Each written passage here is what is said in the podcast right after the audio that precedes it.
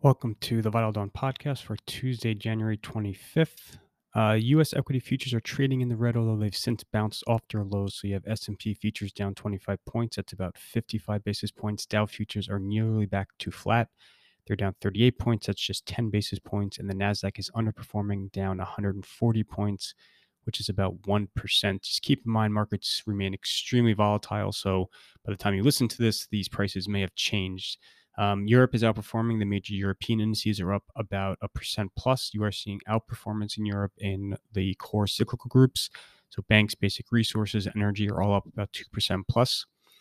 Uh, and then Asia generally finished in the red across the board. Um, Nikkei, Hang Seng, uh, Shanghai Comp, et cetera, all off um, at least 1%. India outperformed in Asia. So I think again, just to kind of look, I think it's important in this type of environment to make a strong distinction between volatility in markets and then news flow.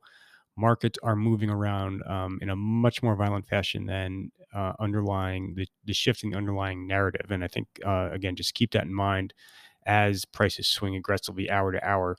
Um, you know, heading into this year, my big my biggest concern has been the withdrawal of stimulus and the effects that would have on multiples. That remains my biggest concern by far.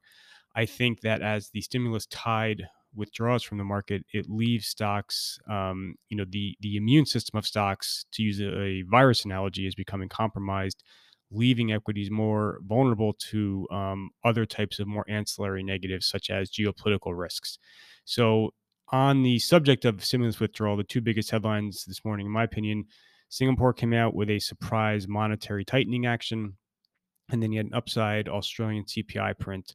Um, so again, continuing with the theme that you're seeing inflationary pressures rise globally, um, and central banks are being forced to react. Um, some other items to note this morning: you had some encouraging auto production headlines from Toyota and Hyundai in Japan. Um, Toyota, in particular, is apparently um, planning on a big ramp in in auto production output, suggesting that the company anticipates a normalization in auto supply um, auto supply chain trends you know, if you were to dissect the drivers of inflation, um, especially in the U.S., but even globally, autos is as close to ground zero as you can get. So if you are to see the auto production, um, if you start to see auto production figures ramp and the auto supply chain normalize, that would go a very long way towards helping alleviate some of the upside price pressures. Um, on nothing too major on the earnings front. You did have some kind of quote unquote older school tech companies have decent numbers. So Ericsson, IBM, and Logitech none of them really blew anyone away. Um, you know, IBM in particular, there's a lot of um, optimism around the revenue growth. I talk about it in the piece. There are a lot of kind of moving pieces. Um, it's somewhat of an engineered revenue growth, given that they recently spun out a big chunk of the company. Um, so that's helping the uh, denominator when they do the calculation on growth. There's also some commercial arrangements with that new spin uh, spun off unit. So certainly improvement in the top line trends, but I don't think it's as robust um, as some of the headlines make it seem.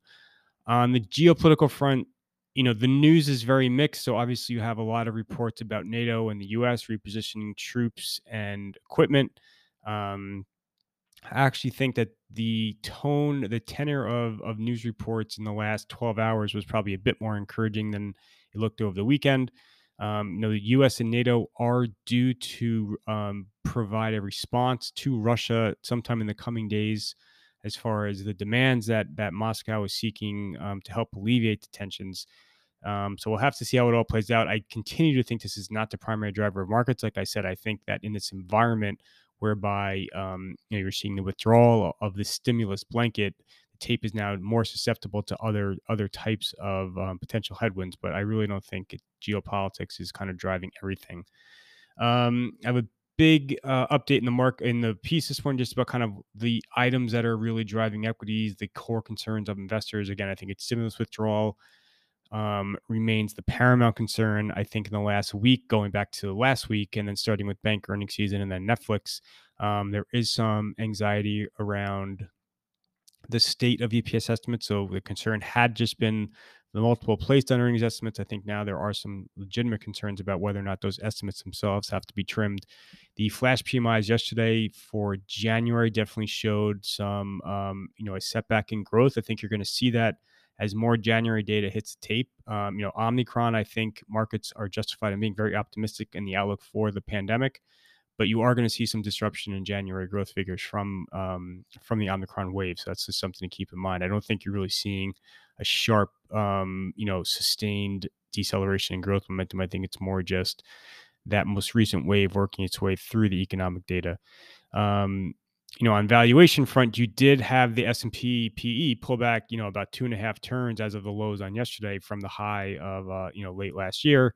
But you've also had yields move as well, so the you know equity risk premium hasn't moved nearly as much as the um, you know the decline in the absolute PE.